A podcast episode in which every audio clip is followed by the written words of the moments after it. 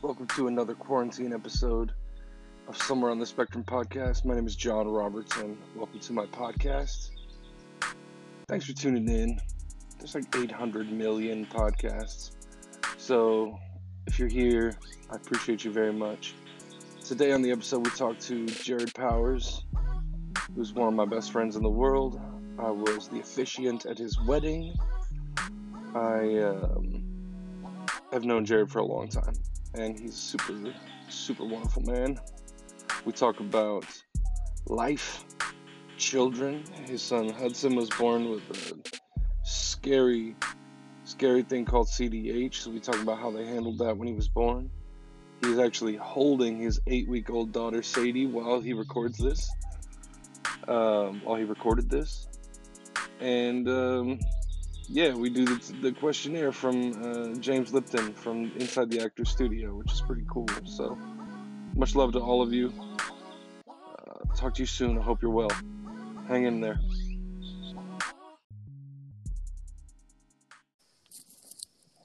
There he is, What's up, man?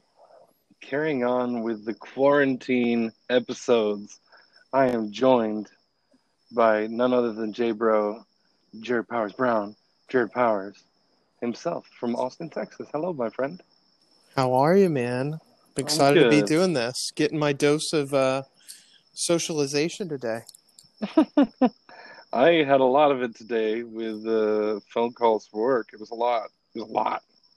So I uh, we just put the babies down like 20 minutes ago after they stayed up and watched the movie, and I got a big jug of water and was excited to call you. I love it. I love it. So how's Sounds your like you quarantining got- going? It sounds like you got Popo uh, in the background there. What are they? Oh yeah, to? I mean I'm in the backyard because you know at this point we're live from the patio. Um, who knows uh, what's going on? You'll also hear the popping sound of my bug zapper in the background, That's my favorite. I love that. and uh, so yeah, we're just we're here for we're here for all the nature sounds, I love it. crickets, all of it. How are the babies doing? Yeah, I got an eight-week-old that I just put in my arms, and I'm gonna start giving a bottle. Uh, and Yes, she's this is doing good. life. This is the real deal, man. This is like She's on a uh, podcast at eight weeks old. this is parenting uh, in in 2020. Um, The other mama and the and the oldest are asleep or in bed. Yeah, everybody's knocked out. We did just finish um, watching our nights, uh, our night worth of uh, Tiger King. Um, oh boy. So that's been really good. that is the thing that everybody's watching right now. I watched it in one night. The whole thing. I did. The kids weren't in town. The kids were in Fort Worth for a week while we figured out the school thing and uh, the work thing from home. And um, and it was a Friday night, and Danielle was doing something with her, like doing a group FaceTime call or something with her sisters. And so I was like, uh, let me find something to watch. And I started watching it, and I was like, I know this dude. Like, I know this character, this guy, Joe Exotic. And I remembered that he had run for president, and he was on John Oliver's show. Like, John Oliver talked about him in 2016. Whoa, I, I sort of feel like I'm remembering this now. Yes. And like at one point he was doing like uh like uh, third party candidates and he was just talking about it, a few of them. And I was hooked from I was like, what like what is happening? And then I probably went to bed at three o'clock in the morning that night. I could not stop watching it. But I didn't have anything to do the next day. The kids were out of town. I was like, fuck it, I'm doing it. Yeah, it's pretty good. I'm pretty excited. I love documentaries about cults. That's like my favorite thing. Oh sure. Um, and so uh, Wild Wild Country was oh yes. so good. I mean, that thing was just amazing. And then we recently watched the one on Bikram Yoga, which was I was- similar. I was just about to ask you if you've seen that one. It, it wasn't. one's crazy. It, it was it was good, but it wasn't as like gripping as Wild Wild Country. Um, and so Tiger King definitely starts off with this sort of like, oh, we're just gonna this is gonna be Florida Man uh, in a documentary. This is interesting, and then very quickly it turns into a cult, like a real deal. I was like, oh, I stumbled into something I'm really interested in now. Yes, I was taken by the lack of teeth. Like just taken with it. Teeth Like, taken. wow. His first ex-husband or first husband or whatever he is has three teeth on top and he looks like he should be about 35 and he's got the mouth of a, you know, uh, like nasty meth head. That was crazy talk. Yeah, yeah, I loved every second of it. So good. I mean, we could just talk about TV the entire time we're on here, but I'm sure that wouldn't be as entertaining. I don't think it matters. I love that. so, Wait, I How- got a thing. I got a thing for you. You ready? you, I'm gonna- yes. I'm going to interview the interviewer. So you and I have known Oh, each for real? other for, I don't know, uh, 12, 10, 11 years now. You married me to my bride. I did. Um, so that's that's like uh, that's a pretty deep relationship, and so I'm going to open this up to um, you asking me the questions you've never asked me before on on the podcast. Oh, so I actually have a list of questions that I was going to ask you at the end of this. Let's let's just let's break into it. All right. Let's so see what happens. do you know who. James? Do you know who James Lipton is or was? Yeah, of course. The Inside the Actors Studio. Yes. So Yeah. that was one of my favorite shows of all time. I have a hot take on that show, by the way. Uh, I'll take it right now. Go. The best episode of that show was the Kevin Spacey episode. It, it- oh, the well, yeah. The im, the the the, impro, the his um impression. Yes, exactly, exactly. And I actually think that episode was the spotlight for for a while. Like they would do commercials for it, and Yeah. it was the Kevin Spacey bit, which you know it's unfortunate. Um, you know the the character that is Kevin Spacey has sort of ruined it. But uh, Yes. much like every once in a while, I'll put on an R. Kelly jam, or Oh Uh, no. you know, I, uh, I went out of my way to get a picture disc thriller vinyl by Michael Jackson. You know, there are times, and you know, occasionally my son will ask for chicken, and I'll take him to Chick Fil A. So there's um, you know, I get I it. w- I have actually eradicated those three things from my life in a certain way. So I don't listen to Michael Jackson anymore because I watched Finding Neverland and I just uh, I can't I can't give him money and he's still making a lot of money. His family's making a lot of money. I uh, I was a pretty big R. Kelly fan because I'm a huge R&B fan. Yep. And I don't know the last time I listened to an R. Kelly thing besides Trapped in the Closet, which to me remains immortal. Have you ever seen Trapped in the Closet? of course, of course, all Oh, eleven sake. parts or whatever it was. Absolutely. I think it's like 30, but yeah, yeah. Um, so my favorite Inside the Actors Studio of all time is Dave Chappelle. That one's good too. Well, I was about to say Dave Chappelle did R. Yeah. Kelly better than R. Kelly did R. Kelly. it's true. It's true. But did you ever see the 200th episode where Dave Chappelle interviews Lipton? Um, God, that sounds familiar, but I didn't think it was Dave Chappelle interviewing Lipton. No. So Dave Chappelle did the whole interview Wow. Okay. with the with the stack of blue questions and everything. I love it. And Lipton was so inter- interesting. He was a dancer. He was a ballet dancer in Paris for a while, and he had these these these uh, prostitutes that he would look after, and he was called a in, in France they call it a mech. And David Chappelle was like, "Wait, you were a pimp?" And he was like, "No, I was a mech." And he was like, "Did you take these women to their appointments and wait outside to make sure they were safe and got paid?" Yes. Was like, "You were a pimp." And he was. It was super, super fun I do not see. Yeah, James Lipton as a ballet dancer is actually a surprise to me too. So I must not have seen that episode. Uh, and Also, his wife is the Asian woman from the cover of Clue. oh, interesting. Very interesting. Yeah, like the original yeah, one. yeah, yeah. Yeah, that's his Well, wife. I've got a I've got an interesting speaking of things you don't know about me. I don't think you know this fun fact, but it sort of reminded me of uh, James Lipton being a ballet dancer. Did you know that I was a serious figure skater as a kid? no. So here's the here's the real story. So I played ice hockey when I was a kid, and we're talking like what? oh, probably seven, I started playing. And I guess when you're that young and you're going to play like a full contact sport with blades on your feet, they forced you to take figure skating. And so I took figure skating for two years. And then at that point you got to earn you earned your hockey skates and your equipment um, which essentially my mom just had to you know pony up an ungodly amount of cash for all that nonsense Oh God, yeah. um, but yeah i was um i was pretty serious i could do uh backwards crossovers i could do uh Whoa. you know i could do it like a toe pivot i could never lutz um Dang, I was just but uh, to good luck. back then my crush was uh, tara lipinski lipinski driver Oh yeah, completely. and i was um completely I, that era was sort of like the era to be into figure skating. I mean, I was following Michelle, Michelle Kwan, Kwan, all of these. um, yeah, absolutely. Oksana Bayul was another Oh uh, yeah, crush. absolutely. Yeah, I mean that was a thing. Wow. So there you go. I did not know that. I will. I will counter you with. I wanted to take gym, gymnast. I wanted to take fencing. I was obsessed with it, and my mom and my grandmother took me down to this Italian spot. They they offered it was like a gymnasium, and they offered uh, fencing. But I was eleven, and you had to be twelve. And they said, but you could take gymnastics. And I was like, uh, no, that's okay. And now looking back, I was like, damn, I should have taken gymnastics, Dude. bro. I know. I played every sport under the sun, but I didn't. With- I never. I should have done. With the amount of bedroom sports you tend to favor, you would have uh, really picked up some skill doing gymnastics. That's what I'm saying. You know what I'm saying? That's what I'm saying.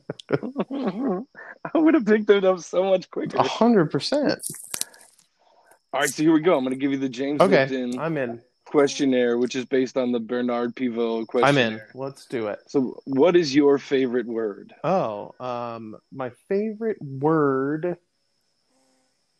Hmm.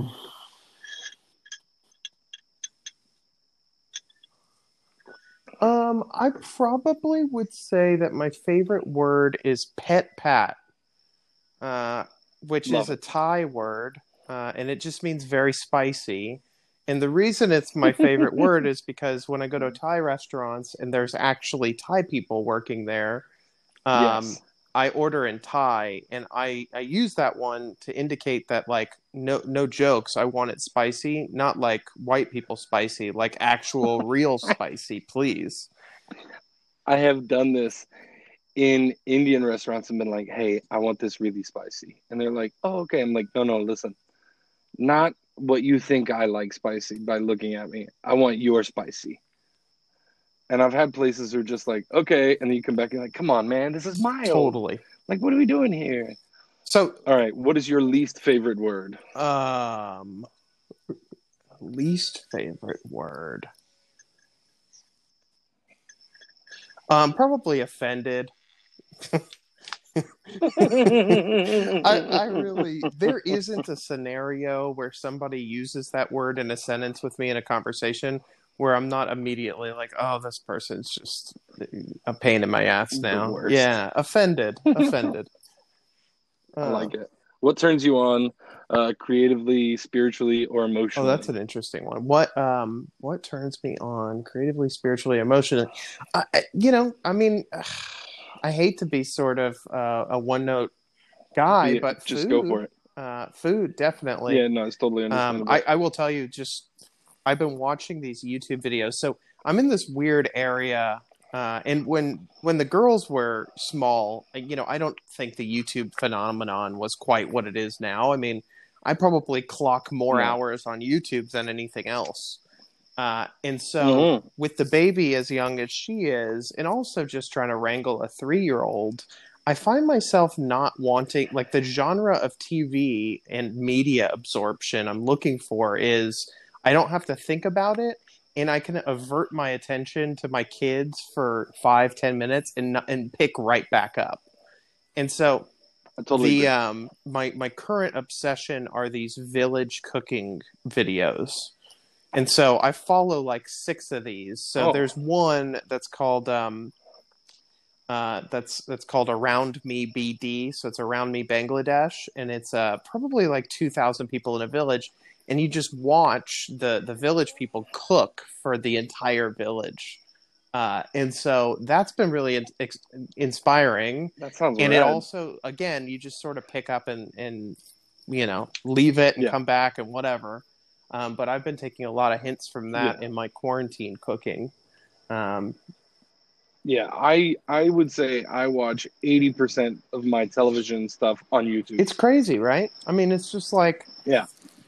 you know, it's it's it's the new Yeah. media consumption. This Quibi thing is interesting because I think I'm really excited somebody you know figured out like oh our attention spans are that of canaries at this point let's do short films for everything and in theory i think it works out i'm just interested in in what it's going to you know kind of pan out like in practice Totally agree. That's Jeffrey Yeah. Katzenberg, right? The Yep. director or the producer, I guess. Um, all right. Uh, what turns you off? um man this one does come up uh frequently in my in my life you know both working and non-working but people who patronize uh or tr- attempt to patronize me. Um that really turns me off. That i am a very loving and caring and all embracing get along with anybody individual. But man if you go down the path of patronization with me it really does. It, it's it's it's a sting that is hard to uh to cure. All right. What is your favorite curse word? I mean With your eight week old baby in your, yeah. well she she doesn't know. Uh she, she ain't no shit about it. Um Not, yet- not yet. you know i think i think fuck is a really important curse word. Um i think george carlin definitely um kind of illuminated the sentiment of fuck being very versatile and useful. I mean it's I know it's, exactly it's what a video you're verb, talking about. it's an adjective, it's a degree, and I actually think that's why I like it the most. Is it establishes a degree of something, and other curse words don't. Yes. Like you know, shit is a thing, ass is a thing. Um, you know, Mhm. going through all of the curse words, there's a lot of nouns in there, um, but fuck does tend to be sort of like the the Swiss Army knives of uh, of articulating yourself a certain way. What sound or noise do you love? Huh. Running bathwater? Is that weird? That one took No, like I two. I seconds, it, but that, totally. that's that's it. I think bathwater. No, that's what I, I like. What sound or noise do you hate? What sound or noise do I hate? I mean, right now, the first thing that comes to mind is children's music. I completely Uh, understand. you know, I think Caitlin and I have different philosophies on what we expose Hudson to, and she's like all about like the Raffi and and all of the like kids music and stuff, and it just drives me up. Like I I just I instantly I go insane. So I've been Oh, showing yeah, same. Hudson dance music and pop music. I'm you know I'm trying to stray away from like you know what I would like to do is just like blast gangster rap all day, um, but um, he is repeating every word that he hears. So um, I remember when I started playing rap for Michaela, it was after the musical Hamilton came out, and she was like, I love rap. I love Hamilton. And I was like, oh, hold on. I really love Hamilton, but we're going to have to start introducing you to rap. And she was like, Do you listen to rap, Dad? And I was like, oh, uh, okay, now we're going to have to get serious. And so now she's a big, uh, big, big hip hop head. So It's- I totally I mean- understand. But I think she was like nine. I'm looking. and I was I'm like, looking at my record player right now, and Nelly Country Grammar, uh, in 180 grams of pure deliciousness, is sitting uh, on my record player right now. Love it. All right. Uh, what profession other than your own would you like to attempt? Um, probably being a doctor, and probably being a like an intense, like you know, ER or NICU or ICU doctor. I've grown fond of them for for reasons that I'm sure you can assume, but I think the the Oh, cadence of work and the sort of you know I love you know to me cooking is a long play and making cocktails is a short play. It's like the short story of of cooking, right? And I feel like Mhm. Being a doctor is sort of like making cocktails, like very quick decisions, instant gratification. you know risk and, Yeah. and reward and other people benefit from what you're doing it's you know it seems very stressful but i guess i am a stress junkie Yeah. Yeah, no thanks on the doctor thing. My handshake. i mean and i'm not i'm not great with Have you heard needles or blood either so i'm probably um you know just it makes Says the guy nothing covered in it makes no sense for me to be thinking this but what profession would you not like to do? Oh man, anything manual labor. I'll just be honest. Like as much um, know, as much not- avoiding manual labor I can do, the better. Actually, I took a stupid BuzzFeed quiz the other day that was like, "What was what's your ideal work environment?" And it asked a bunch of stuff, and it was like, ideally, like, you know, what kind of work appeals to you? And it was like work where there's an intense deadline, or like manual work, and and one of them's like hanging out with friends. it was like. I was like that one, and then I Oh, the answered Apple twelve or fifteen more questions the same way, and eventually it told me that I should get into theater, and I was like, "Fuck you." Okay, yes, you need to be uh, an improv Yeah. an improv actor. All right, uh, a hard one for you and I. Uh, if heaven exists, what would you like to hear God say when you arrive at the pearly gates? um. So I mean, to me, it's like you know, what's a funny quote that would that would be that would you know make me laugh? I guess. Um, God, God greets me at the pearly gates. Um, What would you want him to say, or her to say, or it to say? Probably like something just something to sort of like break down those barriers. Probably like what up son? or what up homie? Something you know some casual sort of greeting that would make me go okay i guess this is not going to be all pomp and circumstance. You mean you don't want to have to be praising God? For yeah you know eternity? something that makes me feel like Um, maybe there aren't going to be as many um stupid rules as i would imagine. Um, I'll tell you the my favorite one that I ever heard on Inside the Actor Studio was, uh, "I'm sorry about my oh yeah that's good. I like that. That one's really good. Yeah i was going to say something like yeah um it, it's not going to be you know promise you the fundamentalist christians went somewhere else. Be like all right cool. All right, so those are the questions. yeah those were They started with Marcel Proust, and then Bernard Pivot adapted them, and then Lipton adapted them too. Um, I like those questions because I feel like you, you sort of learn a lot about a about a person. Um, do you have any tattoos that you regret? no i like my tattoos i've been you know i think i got them pretty late Yeah. so i was able to sort of you know Mhm. be an adult when i got my tattoos which Yeah, I definitely do the opposite. By the way, um, I sort of have a, right now a small collection of tattoos that I'm like, So, meh. I remember sitting in Uh. my um I was in LA living on behind my aunt's couch in 2007 and I wrote down when you wait, hold on. Yeah, so she had a one bedroom couch? apartment. She had two cats that were both obese. Uh, one of them was 30 pounds, the other one was 26 pounds. And uh, uh, she moved up her Damn. little love seat from against the wall uh, so that I could fit like a little, I don't remember if it was a blow up mattress or maybe a futon um, mattress or something. Anyway, so I slept behind her couch. Uh, and that was This Is this when you yeah, were this was the first time I worked or- for MTV, and that was in LA. And then the um, the next time I worked for MTV, I was in New York, and that's when I fell in love with New York City. But yeah, so I lived behind her couch, Right. and I remember she had a courtyard, and because this apartment was so small, and because LA is gorgeous, I spent a lot of time writing outside in her courtyard, and I came up with this tattoo idea Yeah. um, and I so I must have been 18 or 19 years old, and I promised myself that if I liked this tattoo idea for 10 years, I would do it.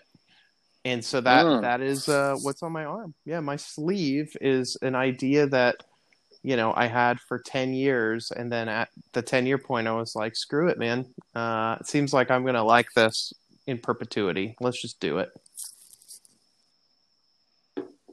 And do you want to tell? So I've got people four what it is? stories on my arm, and actually one of them changed. Uh, so I did I did uh, change part of the tattoo concept. Is it's four stories, four legends, if you will, or folk tales, um, but they all hold some significance for me.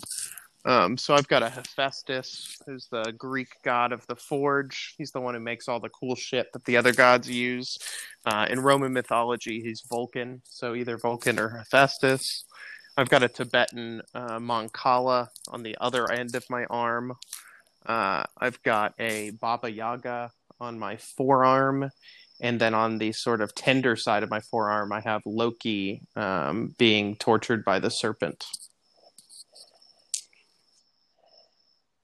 It's so cool. It's such a good tattoo. And you did yeah, it so super I was paying too, right? my artist's rent, I feel like, for a while, or at least contributing heavily to his daughter's uh, college fund.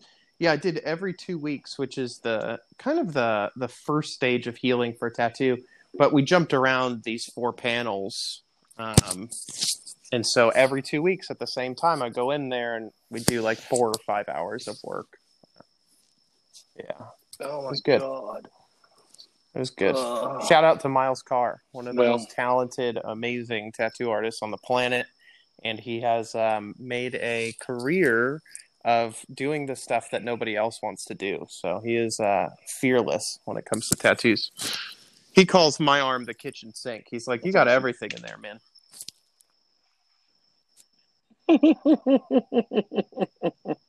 Is there are there any other So tattoos I've got planned? like a a Tibetan uh, yogi anatomy drawing on the back of my calf, which you may or may not have seen because, yeah. So I've Mhm. got that I one. have seen, yeah, yeah. I did a random tattoo when I left New York from Miles. Um, he's got sort of a roll some Dungeons and Dragons dice and get a random tattoo thing.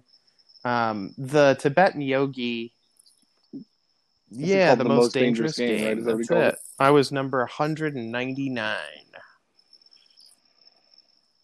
yes, I highly recommend looking it up. Yeah, on he's Instagram. cool. It's He's, amazing he's to doing watch. crazy stuff. So that's like a it's a Japanese demon that is um, sort of anamorphing into a hammerhead shark eating a snake, um, which is it looks about as absurd as it sounds, but I, I love it. It's um it's meaningful No, and think it's meaningless at the same time. It is a tattoo that marks a an era. Um, my time in New York City was ending, um, but the tattoo itself is is not uh, significant. So, do you think if you guys didn't have Hudson, if you did not have children, Oh, for sure. do you think you'd Without still be in New. York City? Without a doubt, we'd still be there. I mean, Yeah. our lives Yeah. changed so dramatically when HUD was born that, um, you know, I, I just think we would have been completely different people, and we would have been um, less than we would than we are today. So things out, things work out for a reason, man. Yeah. So, can we Yeah, talk yeah, about Huddy? sure. Do you mind if we talk about a little Huddy? So, Huddy yeah, was born with congenital CDH, is that right? diaphragmatic hernia. Yeah, it's a pretty rare um, condition. It's like uh, 1,600 babies a year globally.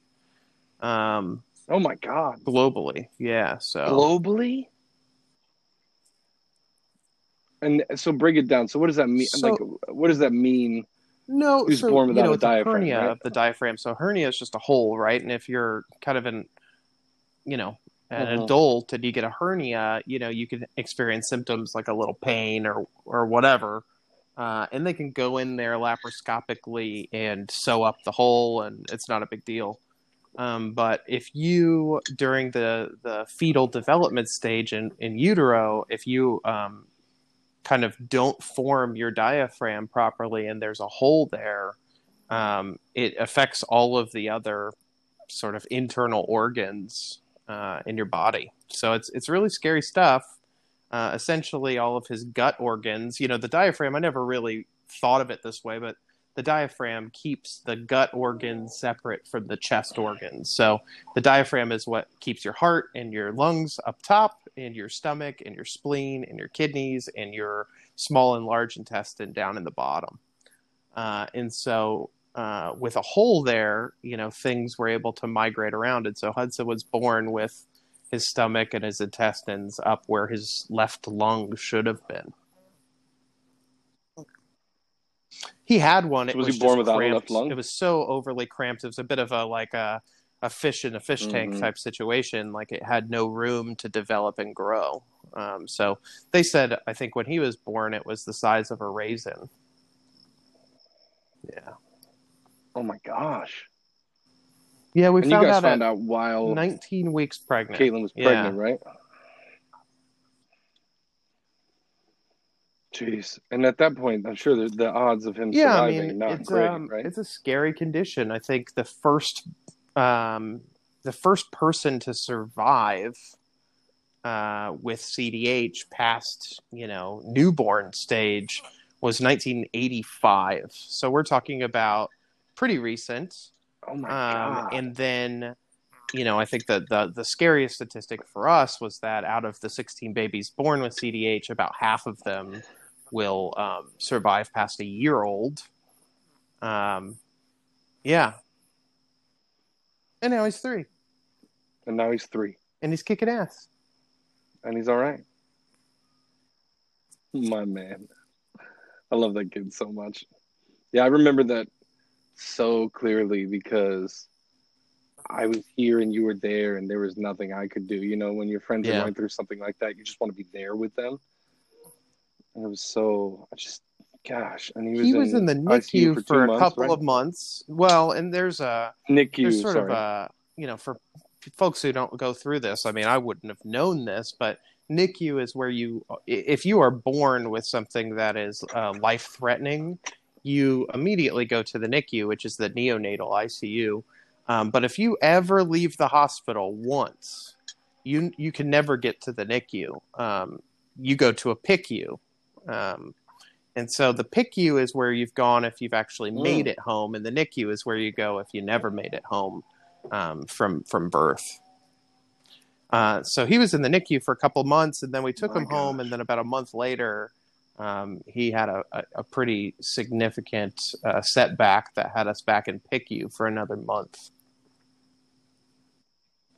Yeah, good growing time. time. I think people who know me from before Hud and then maybe fell out of touch with and then if I've reconnected with a few folks who have just said that you know I'm a completely different person. You know, I'm still me, but um, I, I just think that that uh, that having Hudson has has been the biggest impact on my life.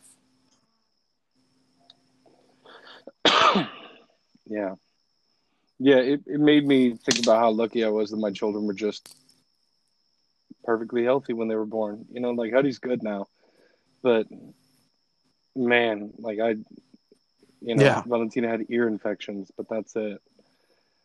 And so uh so lucky to to not have had to endure that. And then how lucky you were to have worked for a company that really like I imagine if you did not work did I not have good insurance. You know, it's have funny. There are, you know, the medical industry is really, you know, we owe everything to the doctors and nurses that work in the medical industry. But I have some harsh opinions Mhm. about the medical industry as at large. Um, and I didn't really realize how crazy it was this insurance medical nonsense that that happens until Hudson was born because you know we were lucky we our out of pocket was eight grand I think we paid eight grand in 2016 because you know we um, had all of the testing and pre-birth stuff. We you know went to hospitals all over the United States. We thought about relocating to Philadelphia just to to have him there. It was expensive. And then he was born in 2017 in the very beginning of 2017 so we paid eight grand again. So he was about 16 grand. Um, but that was nothing compared to the bills we were receiving. I think i stopped counting at like $2 million uh, and it's funny he had um, Unbelievable. you know, you get IV fluid, right? And IV fluid is basically water. Um, but if you're a Yeah. baby and you need nutrition, they do uh, TPN, which is kind of like IV fluid that's got fat and lipids and probably some glucose or whatever. Anyway, it's like Gatorade, Right. basically. Uh, and he was going through, he was blowing through like four bags of TPN a day. And I started getting bills from Columbia in New York uh, that you know the insurance paid for them, but each bag of TPN was eight hundred and sixty-five dollars, and I thought that was hilarious. Yeah, I will never forget. It's not the same, obviously, but when when Michaela was born, she was born in Methodist Hospital downtown in San Antonio. She was uh, Danielle was in a private room, but they only had private rooms, and they charged my Yeah, insurance five hundred dollars for a private room. I was like, but you didn't. Wait, there wasn't an option to have a room with somebody else in it. Like you didn't. You don't offer those at your hospital.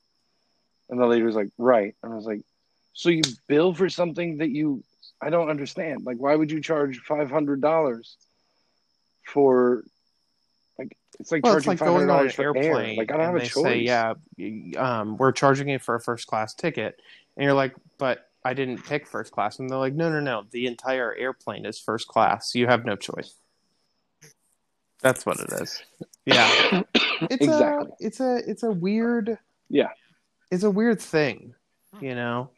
Uh, without getting overly political, I think the medical situation is is the thing that needs to be overhauled yeah. the most. And you know, I do think looking at it through the lens of um, Yeah. getting the medical help you need is a human right. I think is the is the right approach. I totally agree with you. I totally agree with you. Having grown up in a in a on a military base, you you just TRICARE took care of everything. You just you didn't pay for anything. You didn't pay a monthly stipend. You didn't pay uh, or a monthly uh, deductible or whatever. You know what I'm talking about. Monthly uh, uh, bill. You didn't pay uh, co-pays. You didn't pay for anything. It was all taken care of. This is complete socialized medicine. So if you were Yeah. sick, you went to the hospital. You went to the doctor. That's it. If you needed surgery, you got the surgery. You didn't have to worry about anything. And we do that for our military families, which they deserve. But if we can, and that's run by the, you know, on another level. But yeah, that's for another time. So, Yeah. Um, well, all right, man. This is my uh, 37 minutes or something like that. Feel good about that. That flew that flew fast. I'm ready for another hour, man. You got any more- any questions for me that you would like to ask? Um, no, because I didn't come prepared with my homework assignment completed. There's no homework assignment. Um, Like five minutes before I called you, I was like, "Oh, I'm gonna do the the questionnaire." That was my homework. that's well, okay. So yeah, wait, I can I can whip up a questionnaire. What house of Hogwarts are you in? I have no idea. Ant, wrong answer. Okay. Uh, Rebels or Empire? uh, rebels. Okay. Um, what's your favorite Italian dish? Pizza. You're supposed to say fette biscottate. it's not fette biscottate. That's an inside joke. I think you're supposed to explain uh, what those are so that the audience has, uh, you know, a reference point. All right, I will give this story. I will I will submit myself to this painful experience in my life, embarrassing experience in my life. I'll set the scene. We are at um, uh, Mario Batali, or formerly Mario Batali's uh, flagship restaurant in New York City, uh, Del Posto.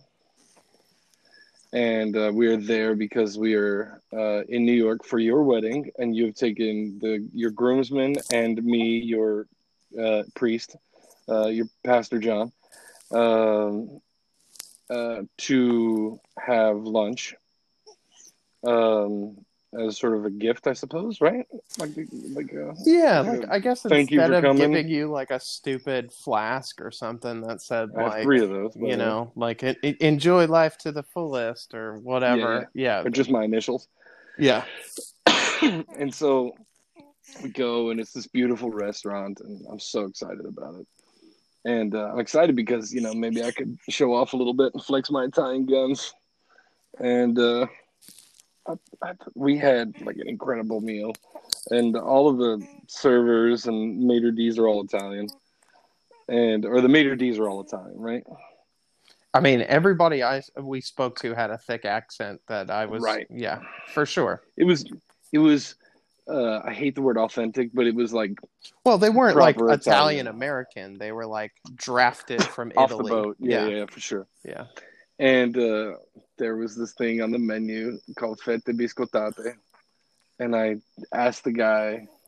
I had already spoken to the guy in Italian, and uh, which I'm sure he despised. And uh, and I said, "What's fette biscottate?" And he looked at me like with such disdain and disgust, and said, "You don't know what fette biscottate is?" And I said, "No, I don't." And he said, "I thought you were raised in Italy."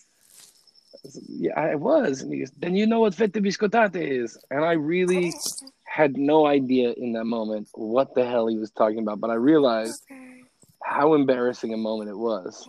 I mean, it was so for everybody out there that's wondering what fette biscottate is. It's like, uh, it's like a cracker basically. It's like It's they, dried, like heavily toasted bread.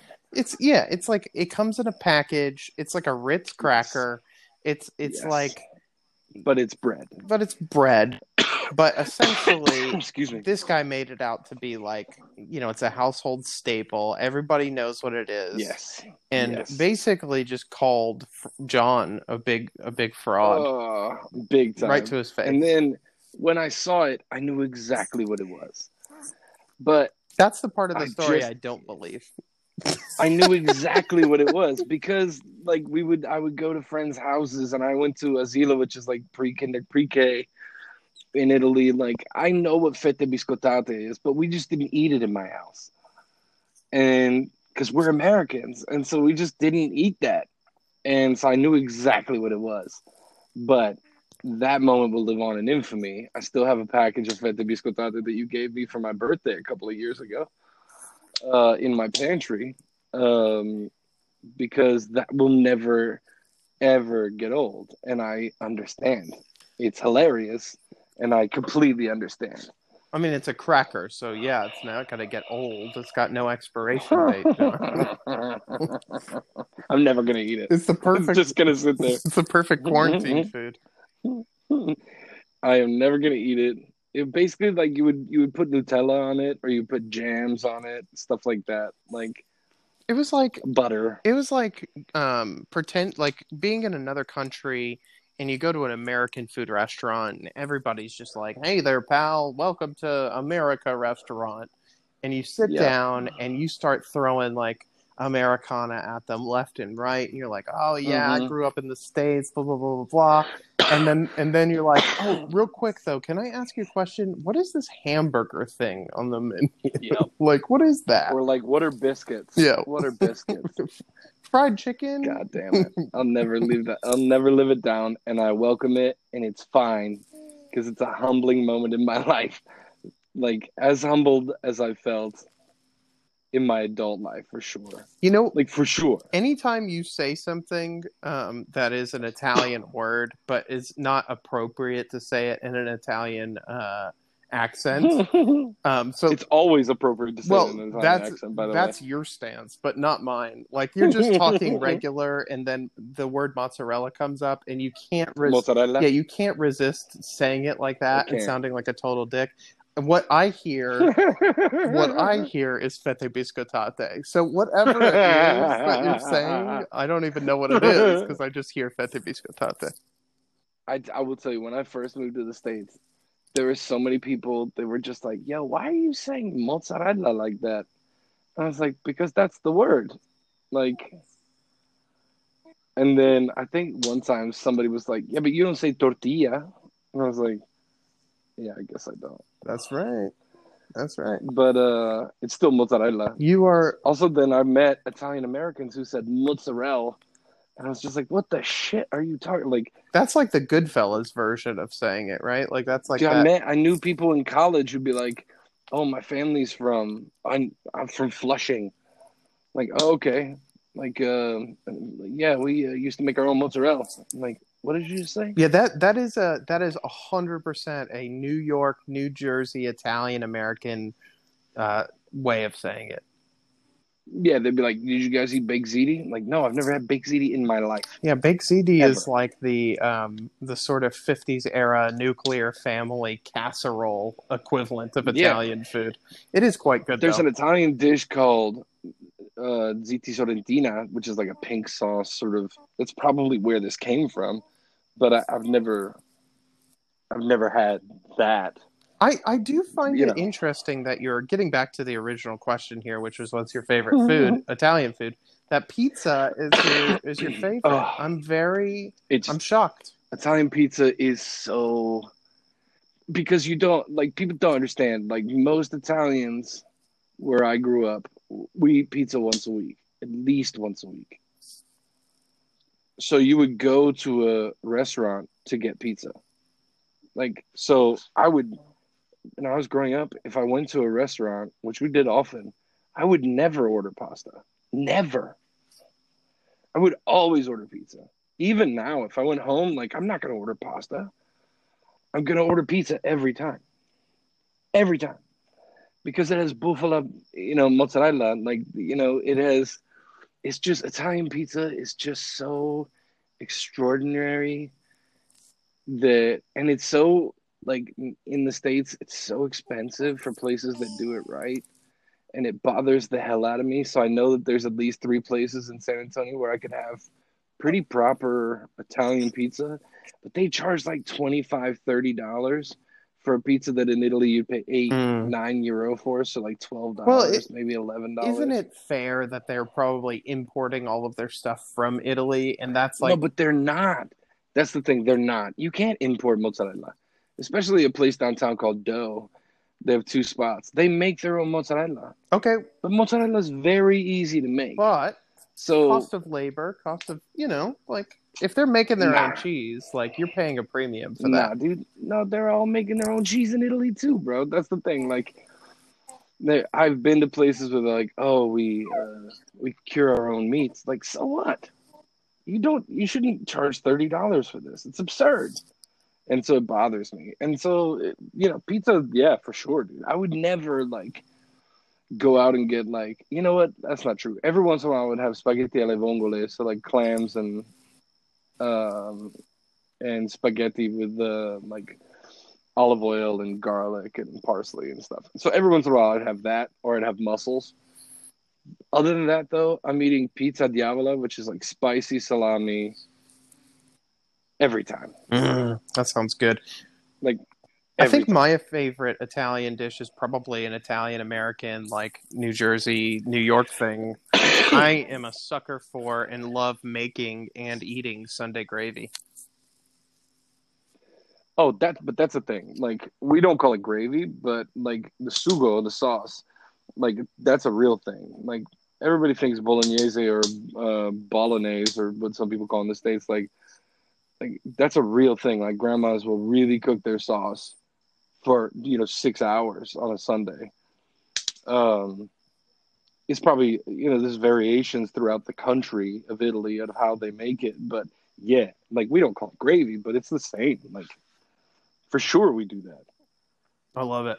In there dipping with the bread while grandma's grandma's uh you know making the sauce. The other thing that my grandmother made that sort of it's sort of standard throughout Europe and in Mexico too. We made milanese in in Mexico they call it milanesa, which is like pounded thin chicken cutlets and which I think is where like chicken parmesan, chicken parm came Oh yeah, from. for sure. And so, but we would never put tomato sauce. So, super pounded, breaded, fried chicken cutlet with prosciutto on it.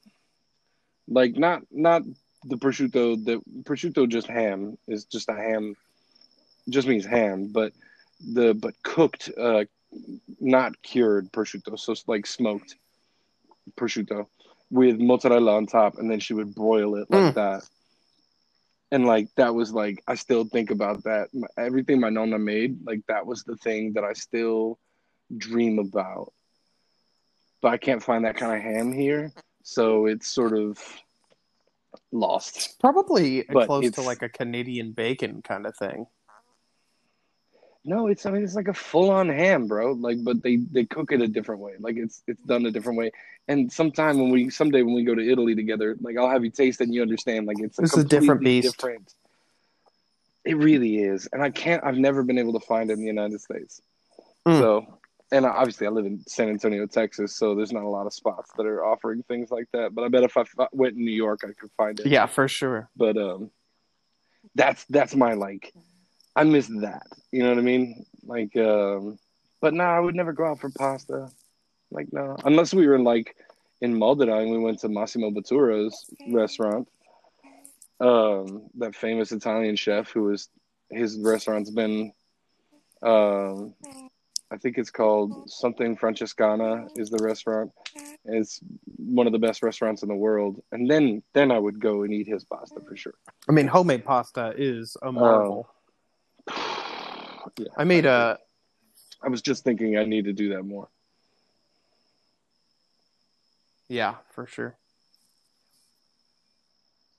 What were you Oh, I made a gorgeous carnitas tonight. Uh, and I've been doing uh, crispy carnitas, which is like that's like the home style version Mhm. where you basically, you know, like I slow cooked or pressure cooked the hell out of a, you know, a giant pork shoulder and then very barely barely like I didn't want to pull it too much, but just enough to where it fell off fell apart onto a pan like a baking sheet and then broiled it until everybody got crispy and happy. Oh, so good. Hell yeah. Hell yeah. I made a pork butt yesterday that was just So good. Such an easy quarantine food. oh yeah. All right, buddy. Well, I'm going to uh, leave you, bid you adieu. Thank you for coming course, on my man. podcast. Uh, it was a long, long time coming.